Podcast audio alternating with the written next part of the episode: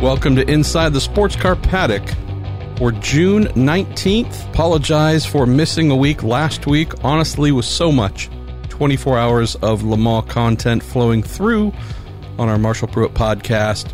I figured it might be worth waiting and rolling out a rather fun and interesting conversation that I had with my friend and fellow race engineer, Jeff Braun, Jeff being the far more talented between the two of us. So, the conversation we had, which we were hoping to roll out leading into the 24 Hours of Le Mans, but it still works just as well the week after, is on the subject of simulation and knowing how both PC, computer based simulation, something that is crunching and calculating potential setup information and component changes and outputting information that can be used to, through virtual means, predict whether something will or will not work in terms of a performance improvement. And the other aspect, the one that's probably most widely known and understood, the actual driver in the loop simulation, sitting in some sort of multi axis driver simulator with multiple screens in front of the driver, simulating the track that they are, whichever has been selected to try and test on. So, with Jeff, we get into both facets, both driver in the loop, uh, just regularly referred to as simulation, and then the other, the computer based, that we just tend to call sim. So I wish there was something more elaborate to distinguish one from the other, but sim and simulation, or DIL, driver in the loop, those are the two main topics that we open with with Jeff Braun, the supreme race engineer for the CORE autosport IMSA team. And then we close the conversation I had with Ben Keating about 24 hours after learning that his victory at Le Mans in the GTE AM class had been taken away. Really thankful to Ben for taking the time to have this conversation. As you can hear, emotion is still definitely, definitely there. Uh, there's even one point where I wanted to try and steer things away when I could tell that starting to get a little bit misty eyed, as uh, as you can probably understand, as someone who had a dream of winning Le Mans, won Le Mans, and then did not win Le Mans. And I hope you will also appreciate Ben's candor as well in talking about where the blame should fall, etc., etc. So, technical stuff, as we always open with, try and educate you a little bit. Educate me as well here on Inside the Sports Car Paddock with Jeff Braun.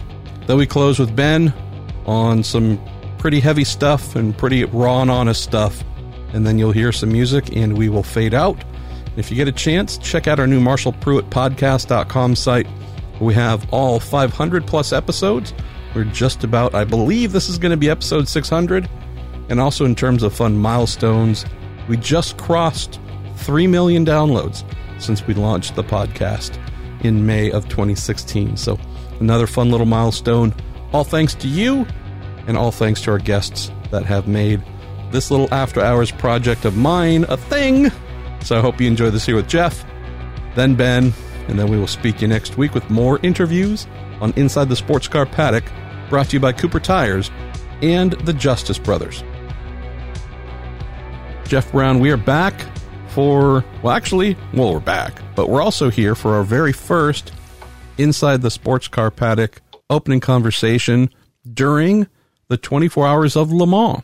So, yeah. knowing that this arduous, crazy, boy, just wear you out 24 hour race is such a true pillar of the motor racing calendar it's really easy to talk about drivers and cars and all those things are super cool and super amazing. That's what folks are going to watch going around for 24 hours this weekend in France. You said, hey, let's talk about the thing folks don't see. And that is the really super hardcore technical preparation that takes place before a 24 hours of Le Mans or Daytona or frankly any major race. And that involves simulation. That involves uh, pretending, race pretending at a very fine and high engineering and technical art. We've had a lot of folks request the two of us to get into this. And so this seems to me like the perfect opportunity. Do you want to start by just explaining what simulation is and the fact that sure. there's actually two forms of simulation. There's what folks commonly refer to as sim, just an abbreviation, which is usually computer crunching based.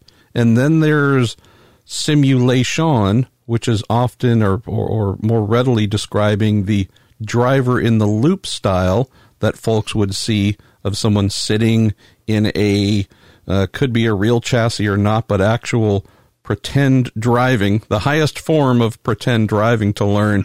But maybe you can explain what simulation is, the purpose that it serves, and there how there are two distinct forms of it. Yes, it's uh, simulation has become, and I know a lot of fans hear about it, and it's kind of like, well, what does that mean? Is it like the drivers get a subscription to iRacing and they go race each other in simulated races and things like that? Well, that's certainly come a long way.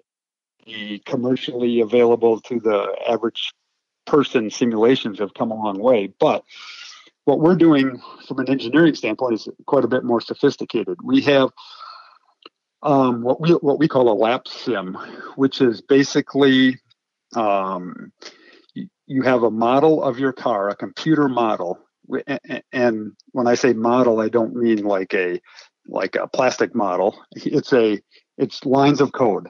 If you looked at the model, it would be just gibberish. Lines of code that describe the vehicle dynamics, the aerodynamics, the motion, the motion paths, the inertias, all the the dynamics of a car is described in computer code.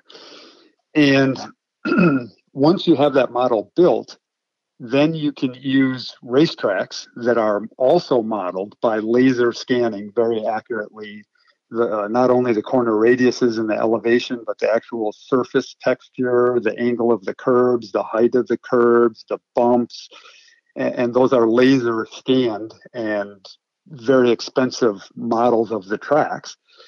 Then you combine your your simulation model, your vehicle dynamics model, with your track model, in a computer. You basically put a setup on the car that you want, just like we would with a, a regular setup, a regular setup sheet with springs and sway bars and wing angles and and all your damper settings and everything. And you hit a button, and the computer virtually runs a lap of the track that's laser scanned in and using your vehicle dynamics model. And what you get out as an output is the exact data traces that you get out from your data system from the real car. So you, if you're using Motec, for instance, you get Motec graphs out of throttle, steering, brake, ride heights, suspension movements, all the things that you would from the regular car. And of course, you get a lap time. And, you know, a lot of people would think the lap time is the most important, but it's what's more important is knowing what kind of ride heights we'll run, what kind of shock velocities we'll get, what kind of vehicle movements we'll get, pitch and roll and things like that. Um, and then we can go back in and change other setups and see if we get less pitch, more corner speed, more or less or more roll. And you can kind of run through some setup changes in your lap simulation to get a uh, kind of test inside the computer. Now, we don't have a driver who's steering it, so this is just theoretical what should generate the most grip, the least drag, the most downforce, and make the car better with an ideal driver. So that's kind of the the lap sim. It takes a long time to develop those simulation models. Um, you're constantly checking your output that you get from the simulation model in the computer with real data. So you can actually overlay them just as if, you know, let's say you're at Watkins Glen and you test and you have a bunch of data. You come back and you will run the same setup that you ran on the racetrack in the lap sim you'll get an output that looks just like a lap that you ran on the track, but it is a virtual lap. And you can lay that over just like you would two actual racetrack laps. You can lay it over the actual racetrack lap and see how they compare and see where the differences are. That allows you to kind of tweak your model to be more accurate. We call it correlation. You're trying to correlate the sim model with the actual race car. And that kind of starts to put some of the driver technique into it so that it's more accurate.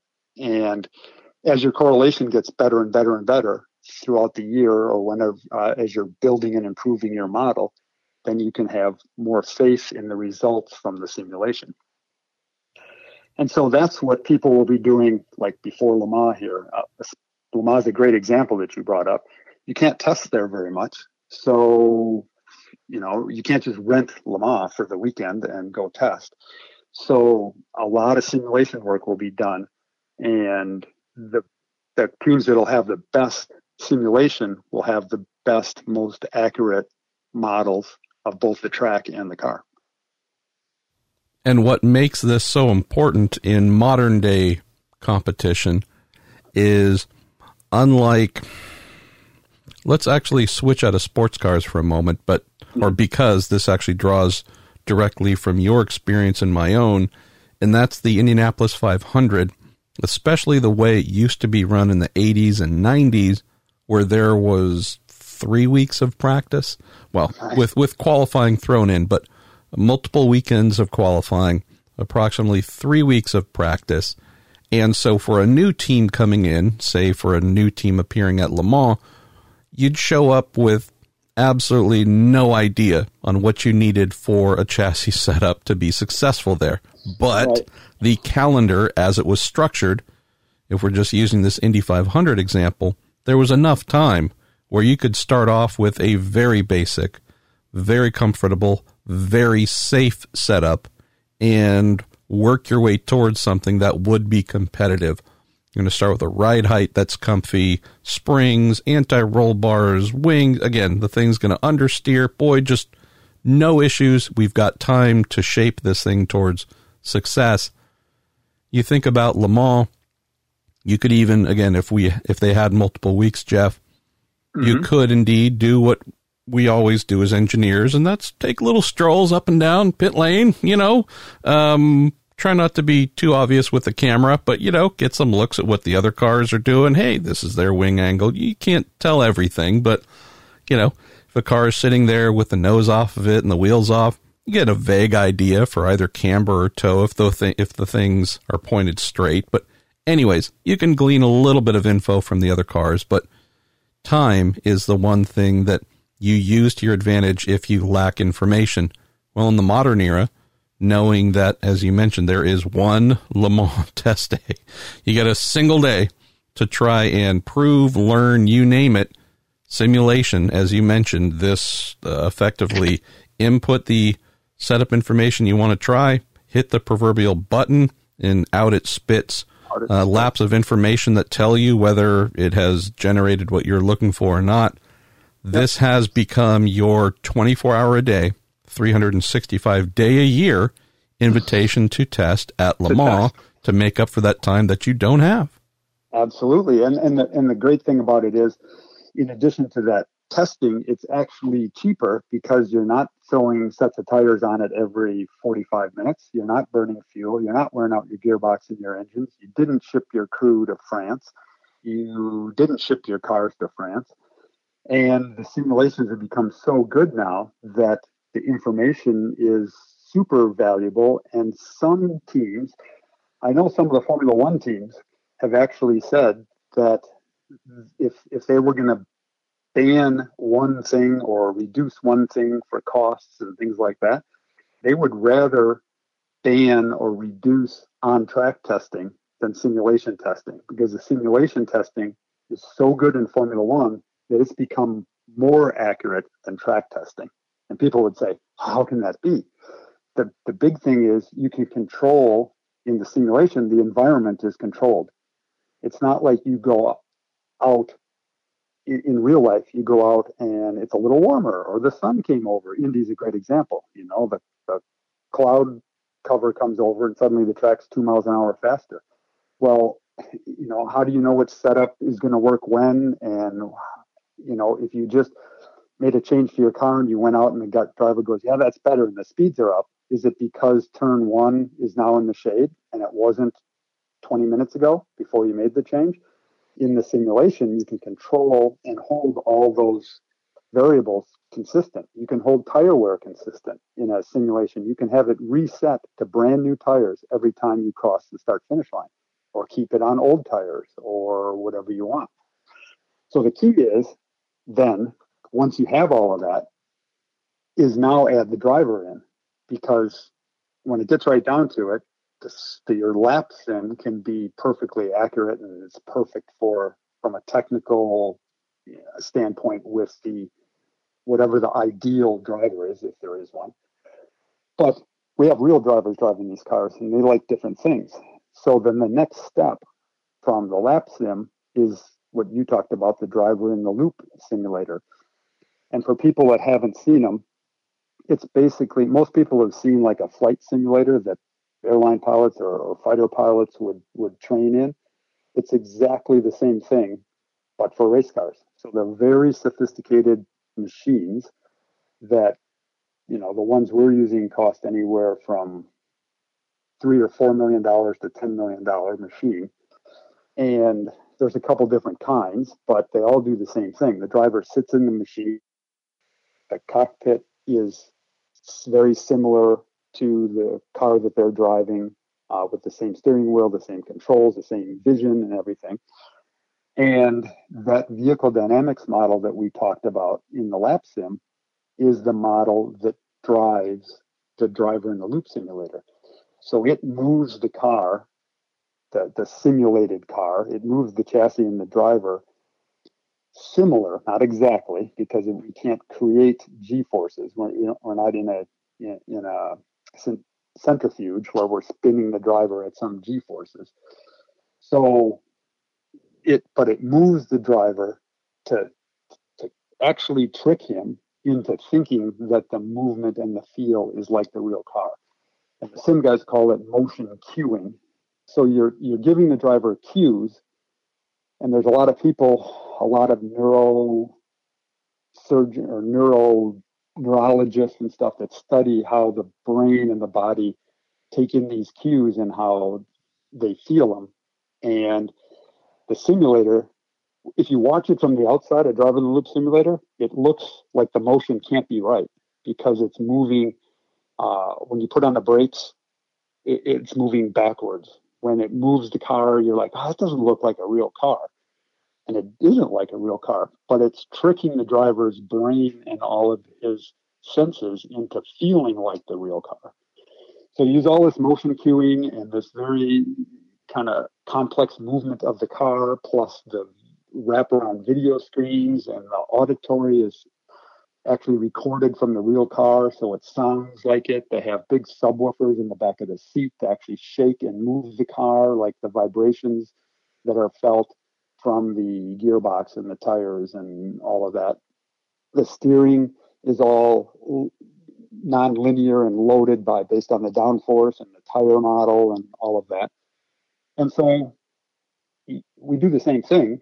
The driver just drives laps, and just like you would testing, but he's driving this sim model, and we're getting data out of it just like we would with the real car and we can then hold things consistent. Every time he comes by start finish, he gets a new set of tires. So he's running on sticker tires all the time or used tires all the time. You can also, huge benefit of the driver in the loop sim is you can make changes quickly. Uh, let's say at the real track you wanted to make a differential change in the number of friction surfaces or ramps or settings in the differential. Well, you'd have to take the the gearbox apart essentially, take the differential out, rebuild the differential, put it back in, put the whole gearbox back in, add oil. You know, you're looking at an hour change. There, yeah, probably. it's the the amount of time required, as we've spoken on in previous episodes. Uh, probably the one centering on testing. How do you choose what to do? How do you manage right. the time? This is one of those things where if you know you have a one day test somewhere and you are changing diff ramp angles and whatnot, oh boy, you're eating up. You're spending yeah. more time off track than you are on track. On track, it, it, it just suspension geometry changes where you got to take all the wishbones off the car and put new brackets on and move the brackets or something. And it's just a long, long process. Well, here, if in the driver in the loop simulator, the driver just hits pause and he, you talk about it. He's in a he's in a room with the where the machine is, and myself as the race engineer, and maybe a vehicle dynamics guy, and the operator of the of the sim is in another room with a glass wall, but we're on a headset together, and we can say, "Hey, let's try this other diff ramp." And uh, you basically a couple keystrokes, hit go, and in 20 seconds, you've made a what would take an hour change on the race car at the racetrack, and you can go try it. Um, the other great thing about a driver in a loop simulator is, let's say, pick a corner, turn 17 at Sebring, important corner. Driver can go through turn 17, get on the front straightaway, and just hit back.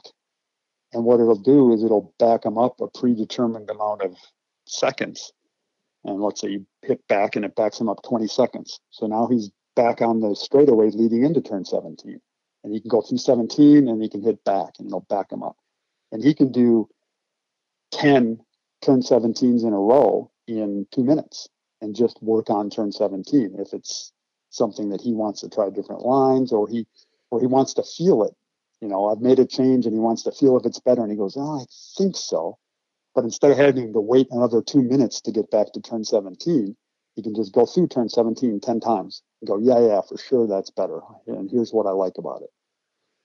So the driving the loop thing has become hugely, hugely important and and the way the wave of the future well actually not the wave of the future the wave of the present if, if you don't have a, a program like that at a top level for sure formula one indycar um, you know, LMP1, a lot of LMP2 teams are using it now who have um, commercially available driving and loop simulators to them.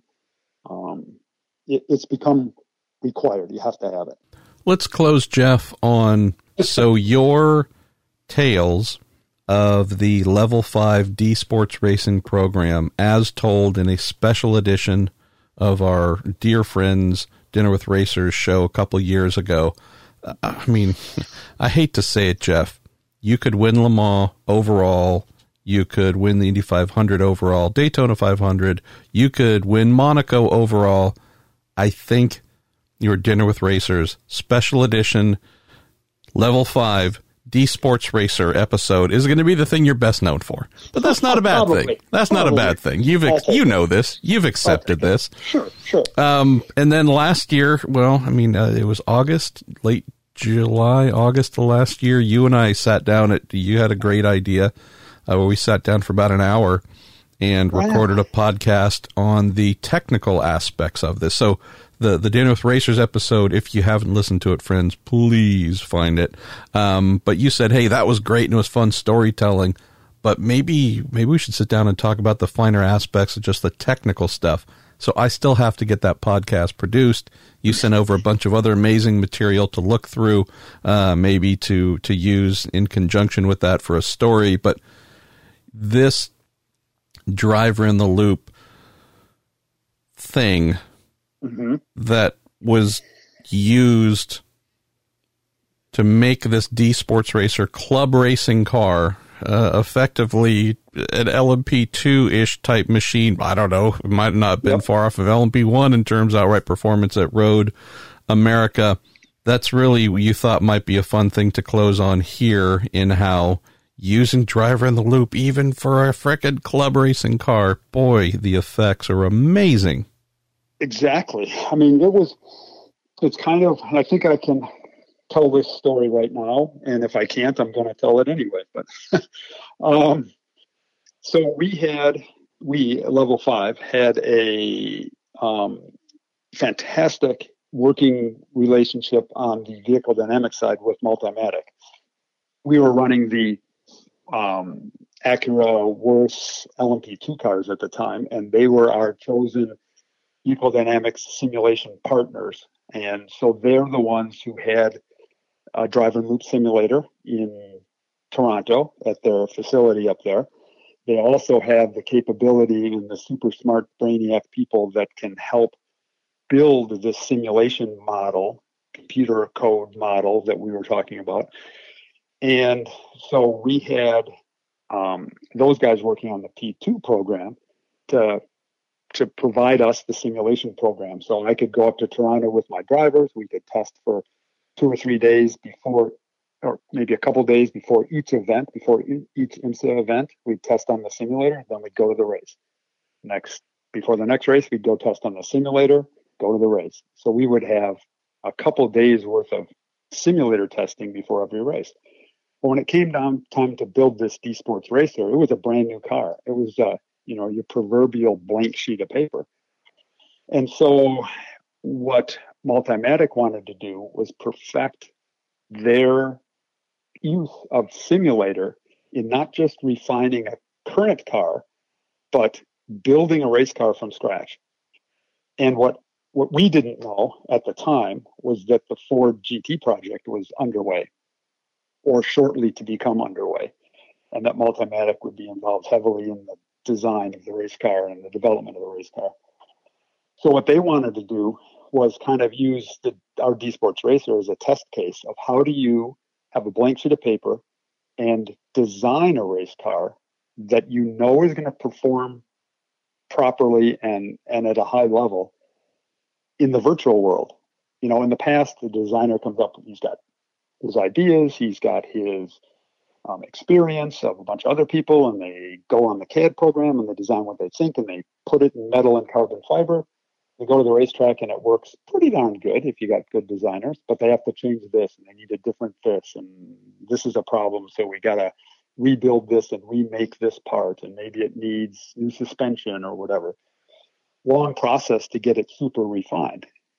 What we did on the D Sports Racer and what was then refined and used to do the Ford GT was that same process. Designed the car with smart designers like Brian Willis designed the car. Great. Now we have a car. But what he did is he designed three other suspensions that he thought could be pretty good. Uh, Mark Handford worked on the aerodynamics, and he came up with what he thought was the best aerodynamics, but came along with three others that he thought might be pretty good. Our engine guys, same thing. Here's engine curves, here's turbo boost curves, da, da, da, here's engine architectures. Here's what we think is the best. Here's three other possibilities. Then we went to the Multimatic Drive in the Loop simulator in Toronto.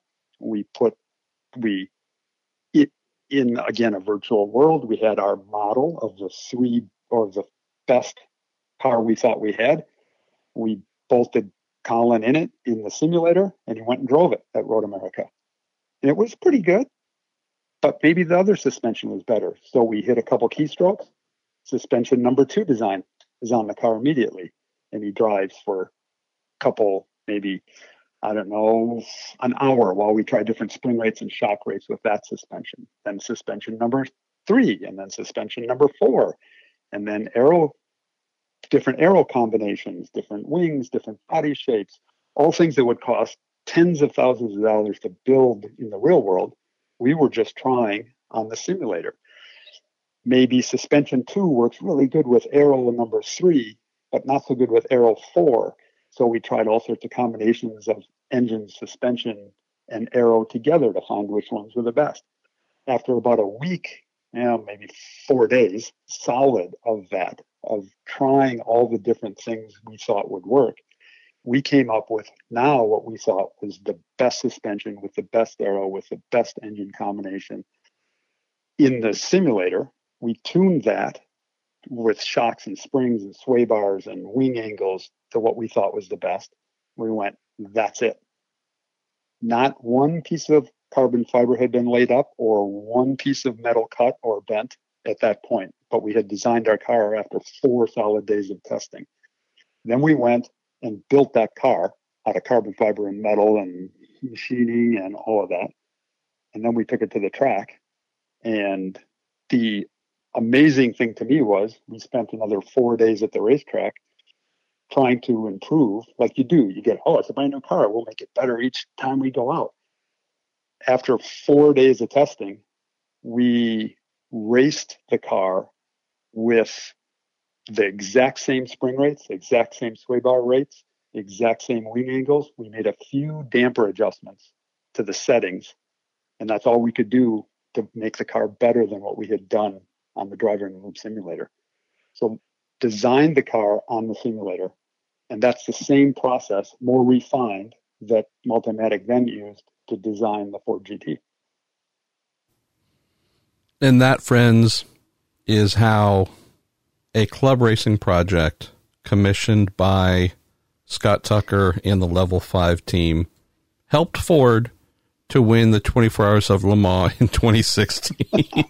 in part, yeah. we're not claiming full credit. We're just saying no. that it's phenomenal to think how this virtual system, the the validation, the working through iteration, the iterative process, but just the uh, the driver in the loop certainly didn't start with Multimatic and the DSR program here for level five, of course, no. but just saying as a firm, amazing to see how going through this process in a club racing effort really did prove, validate, help processes to change or tweak however was needed to get to a point where, when it was time for Multimatic to create the Ford GT racing program and road car again uh, from scratch, uh, the ability to do that in a virtual manner for this company uh, really was proven through this DSR effort. Just just madness.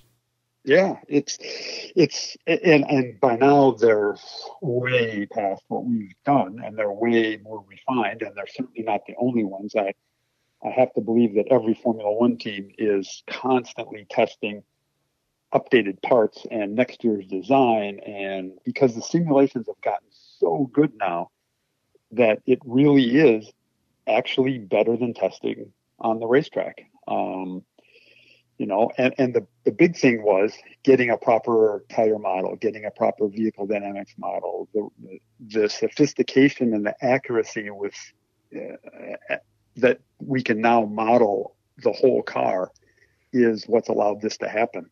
And so, you know, it's got gone a long way from, oh, we're going to use the simulation so the driver can get a few laps to understand where the track goes.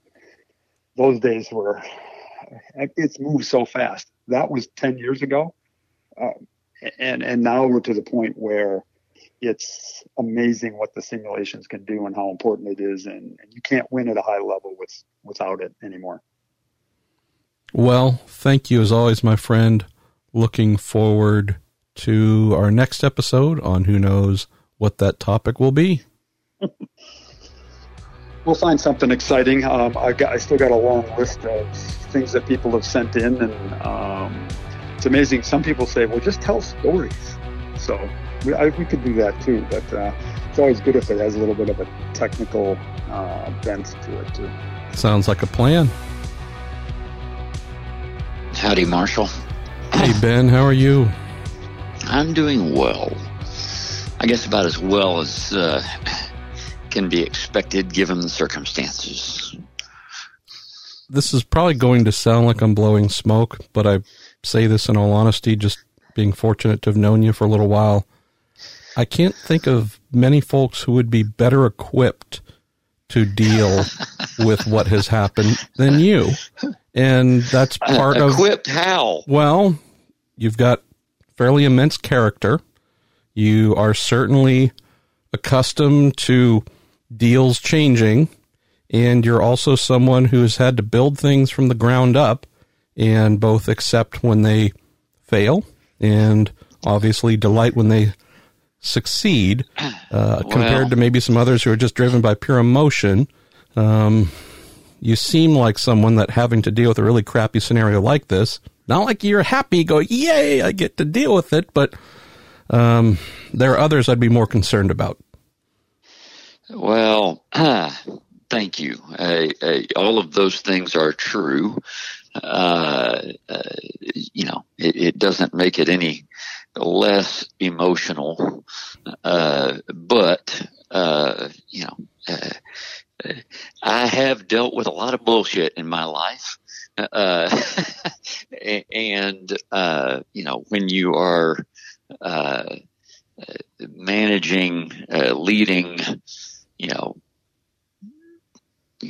1,500 people and 20 different businesses, uh, uh, you get to deal with a lot of bullshit. Yeah. Uh, and, uh, uh, you know, the fact is, uh, yeah, I, I am, I'm someone who, I have a really big distaste for injustice. Mm. Uh, uh, I am someone who uh, uh, I will be the first person to step up and make a scene and do something stupid uh, uh, when I feel like there has been injustice. and I'll be the first person to step up and take my lumps when uh, uh, when I uh, when it's appropriate, uh, and uh, you know, uh, I can. Uh, if it were just about the time penalty, uh, then you know, then I would be making an argument that the uh, you know, some of the hoops we had to jump through might or might not have been justified. Uh, uh, however, the fact is, um, you know, we did our capacity check three different times and we were four tenths of a liter over capacity. Uh, uh, and, uh, you know, I'm also 100% sure that we checked our capacity before the race and we were at 96 liters. Uh, and, um, uh, you know, I, uh, the only thing that makes sense to me is that, uh, the, uh, you know, the rubber bladder inside the cell, uh, you know, got broken in uh, after being uh, filled and emptied and pressurized and heated and vibrated and all that other stuff over a 24 hour period uh, uh enough that it could accept uh, uh, another you know another 400 milliliters. Uh, uh, but um, it, uh, because I am the first person to, uh, uh, you know, to make a, uh, to be really upset about something being unjust. Uh, uh, I would expect nothing less from the stewards uh, you know, if I were in the position of a team uh, that left a margin of error or did not have uh, uh a cell that expanded, uh, then I would expect to be moved up. Uh, and I can't deny the fact that, you know, that I had too much capacity in the car. Uh, and, uh, you know, it, it's, you know, it, it, seems odd to me that that is even appealable because it is what it is. Uh, uh I mean, uh, you know, I know I'm not going to appeal the fact that we had, you know, 0.4 liters too much in the tank because it is what it is. Uh, you know, I I hate it.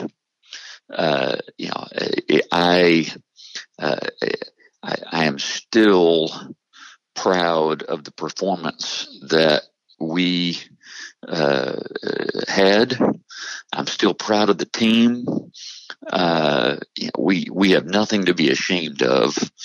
Uh, you know, we did not gain an advantage by uh, uh any of this, and none of it was uh, uh, intentional. we we were seriously concerned about our pace uh, uh, versus the other manufacturers. We didn't feel like we had any margin to give, uh, whether that is half a second on fuel fill or whether that is 400 milliliters on capacity. Sure. Uh, and so, you know, we set everything right at the limit. Uh, and I now know that uh, that was a uh, that was a big mistake. You know, I, I did not. Um, yeah, I did not think that uh, uh, those two pieces of equipment uh, would change, uh, and and they did. So, you know, it. um, uh, it's a tough situation. Uh, you know, it, it, I, I, even if I I go back and uh, and win Le Mans again, even if I went back and won Le Mans again, uh, I could never recreate that scenario uh, uh, you know, the, the, the first year, uh, the, the, first privateer effort, the first year, uh, to be racing, uh, uh, a Ford at Le Mans, which is a brand I'm extremely connected with, you know, to, to share the victory with, uh, you know, Bill Ford. Uh, you know, it, it's there's so many hundreds of various things that were so special uh, uh, over the weekend. Uh, and it's just sad that, uh, you know, uh, that, you know, uh, it went down the way it went down. but it is clearly not an injustice. Uh, uh, you know, I, uh, uh I had 400 milliliters too much fuel, and I can't argue with that. The approach that you've taken to this, Ben, I think is one that might surprise some, and I say that based on the um, amount and style of comments I've seen from so many people about this decision. Some who are hurling big, big stones at the ACO, the FIA, etc. Uh, I guess that's why I opened with saying you you have the temperament to be able to look at this rationally, even though it might hurt your heart like you wouldn't believe. Man, it, I mean, it is. Uh.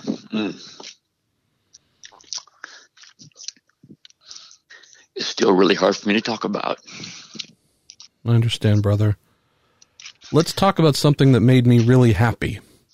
And that was a guy by the name of Ben Keating being chased by 47 million time sports car champion, all time Hall of Famer, even though he's still active, Jörg Bergmeister. Okay. I mean, uh, yeah. But, and that, that I mean, gap, Ben, that everyone figured, oh boy, he's toast. Yeah, no toast to be had. That was a blast to watch, my friend. Let's forget what so, happened on you know, Monday. That's one of the things that makes this so special.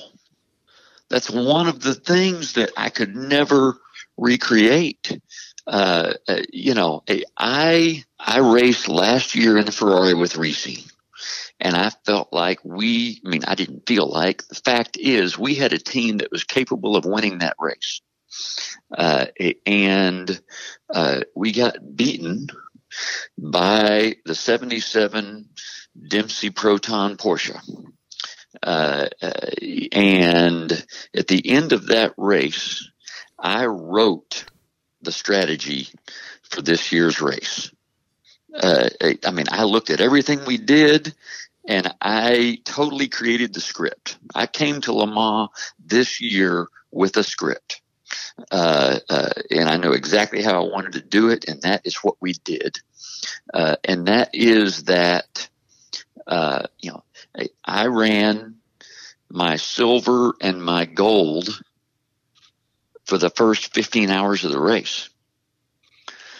Uh, and, um, you know I uh, you know, in theory, uh, uh, I mean, if you look at the math and you talk about the theory of the way the safety cars work there, you should have just as good of a chance of catching up to a car that you've lost time to as you have of losing time to a car that's in front of you. Sure. Uh, uh, uh, and uh, even though that's true, I still felt like it was important to try to get up front as early as possible.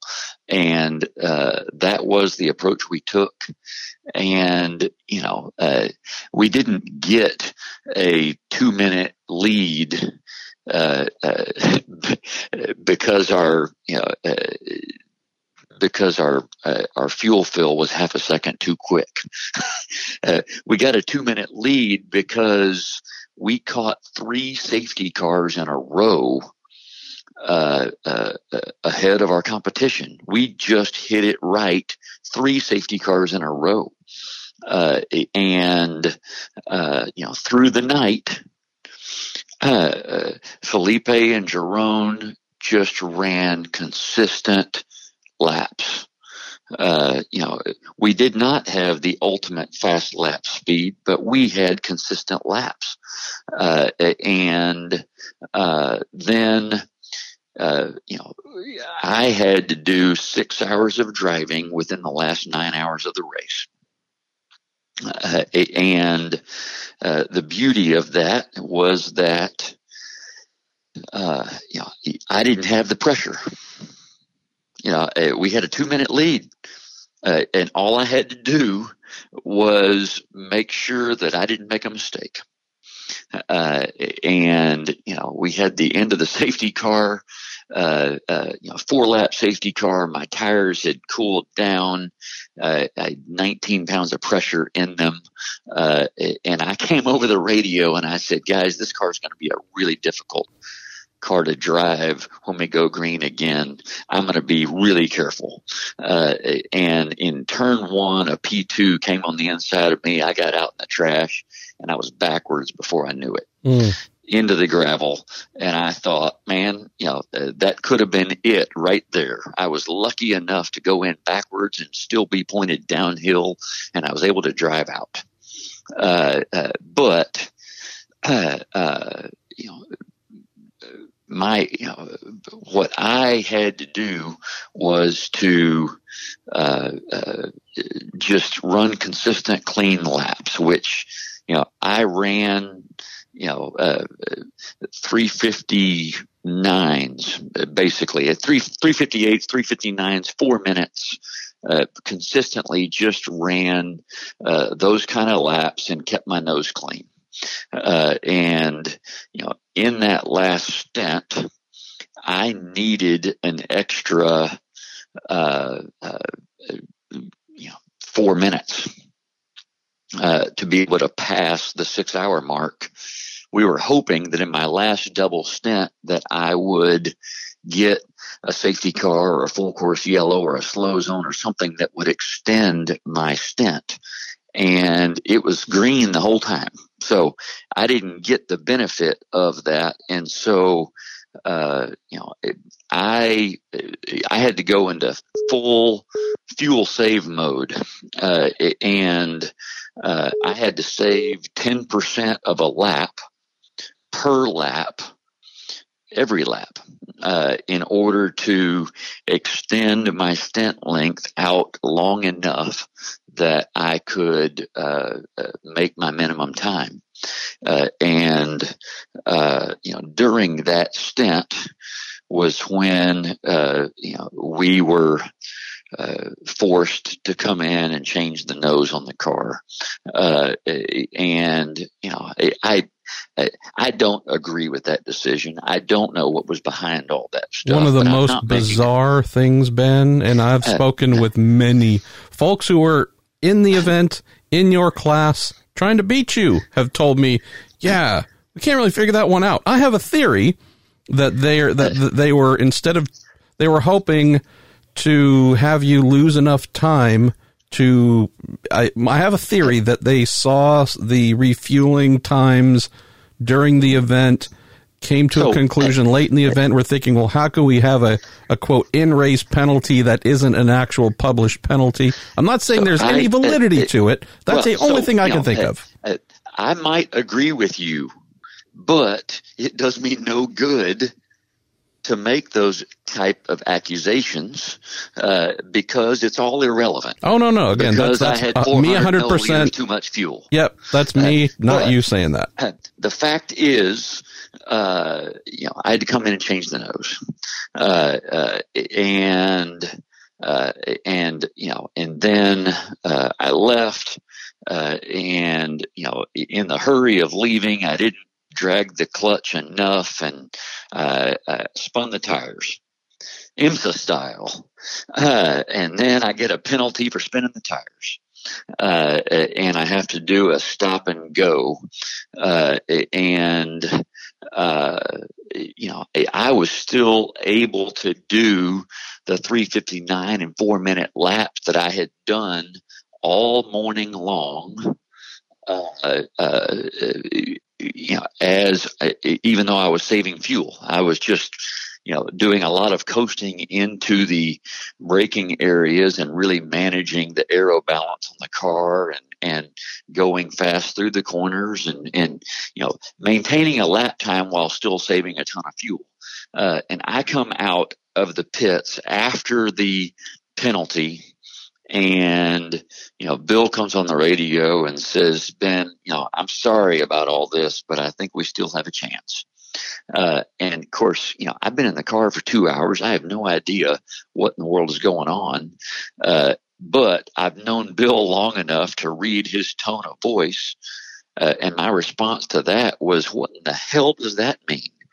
Uh, and he says, he comes over the radio and he says, "Well, Jorg Bergmeister is five seconds behind you, and you still need to finish your minimum time." Uh, and I said, "Well, Bill, do I need to keep saving fuel?" and he said, "No." And so, you know, I got the opportunity to switch gears. You know, all of a sudden, I went from uh, saving the car and being ultra conservative to uh, qualifying mode.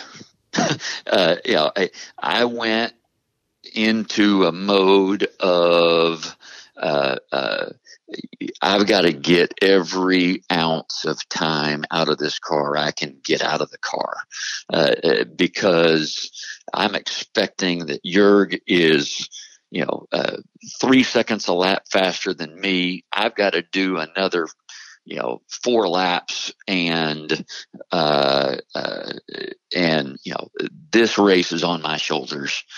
Uh, and I mean, it was one of the most exciting, uh, uh, 15 minutes of my career.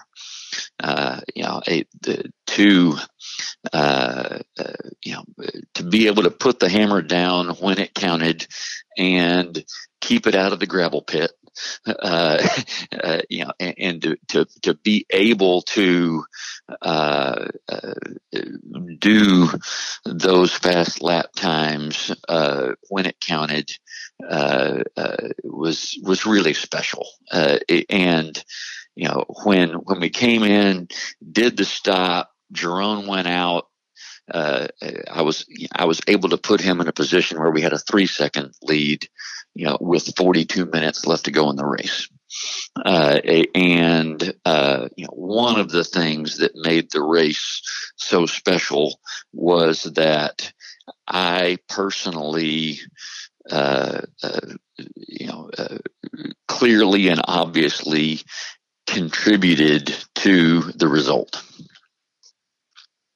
and that was that is something that can't be taken away because that has That's nothing right. to do with trophies or podiums or anything else. Well, let's close on this, Ben. How do you how do you move forward from this? And there's a couple of caveats in the question. So this Le Mans race, kind of a big deal. I think folks have heard about it a little bit, but this isn't the only thing you're doing for the year. You've obviously been participating in and have the rest of your WeatherTech Sports Car Championship GTD effort with Bill Riley to complete.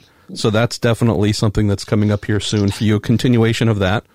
You obviously have this beautiful Ford GT. I'm not going to ask you what you're going to do with it next because you've been asked that a thousand times.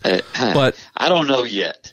But uh, you also have Wynns, but, yeah. right? As your I, as your sponsor, which that I'm sure wasn't a conversation you wanted to have. But this to me just seems like it might be different from some other drivers slash owners who've flown home from Le Mans, looked at the calendar, said, "Cool, that's the next thing," and their mind and hearts are completely clear. Sounds like you got a little bit of stuff to work through, though. I uh, I'm going to finish the year uh, in IMSA in the AMG. Uh, I have uh, uh, uh, the the fire inside of me to win, to perform at the highest level, is brighter than it was a week ago. you know, I have. I am more driven uh, I am more passionate uh, and I am more. Uh, I just have a, a, a deep fire uh, that wasn't there a week ago. You know, a week ago it was a dream uh, uh, to win Le Mans, and I came in with a good strategy, and and it was let's get a lead. Let's hopefully catch some safety cars in the right way. And then, you know, then, uh, uh, you know, I can get in the car and just not screw it up. Uh, it's different today. Uh, uh, today, I just want to go kick some ass. Uh, just because, you know, it'll make me feel better. and, um, you know, I don't know what the future holds, uh, uh, other than uh, I will uh, continue racing. Uh, and uh, I've got to keep reminding myself that this is my recreation. you know, this is this is supposed to be fun. Uh, you sure picked uh, a funny form of golf to uh, to relax yeah, with right, there, Ben. Right, that's exactly how I uh, uh, I agree. Uh, but golly, if you didn't have all the hardship, then the sweet times wouldn't be as sweet. Uh, you know, I've had had a really good conversation this morning with Patrick Lindsey, uh, you know, I am classy character.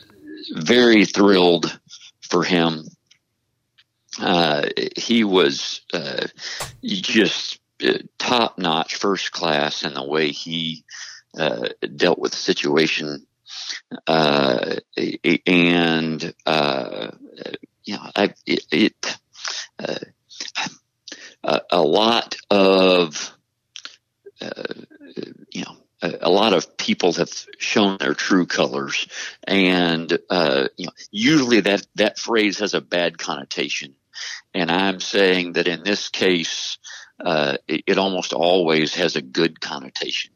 Uh, you know, uh, there have been a lot of people who are fierce competitors who have uh, been very supportive you know, I, I, I couldn't believe it. You know, I, I got a, uh, I got a phone call last night at home from Bill Ford, uh, uh, which was a, a, a, great conversation. I got a phone call out of the blue this afternoon from Alan Mulally, uh, wow. Uh, who is retired from Ford, but uh, you know, he spent the money to buy the stream and he watched 13 hours of the race uh, uh, you know, by himself at home, uh, and he was thrilled uh, uh, to see our result, and he wanted me to know that uh, you know I should hold my head high for the way I represented Ford Motor Company, and uh that stuff is so important. It's just it's it's awesome.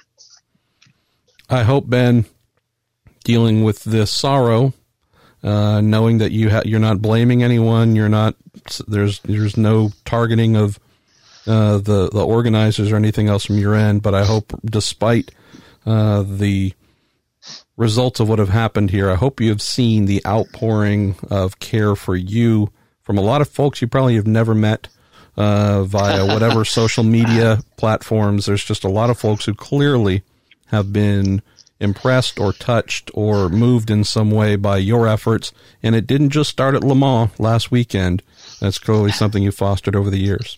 Well, that that is definitely something I have felt and seen, uh, uh and it's been very moving. Uh, you know, I, I uh, uh, it's been awesome. I, you know, I, I there's definitely some sort of some sort of a silver lining in this whole deal. Uh, you know, uh, the best way I can relate to uh, this uh, this whole thing is it, it, feels like a death in the family. Mm. You know, uh, uh, that's that that's the most similar way I can describe. It's the only other time I've felt like this. Uh, uh, and um, uh, you know, it, it, it is what it is. You know, uh, you, you, can't uh, you can't ask why.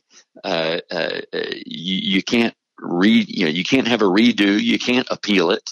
it but it still sucks.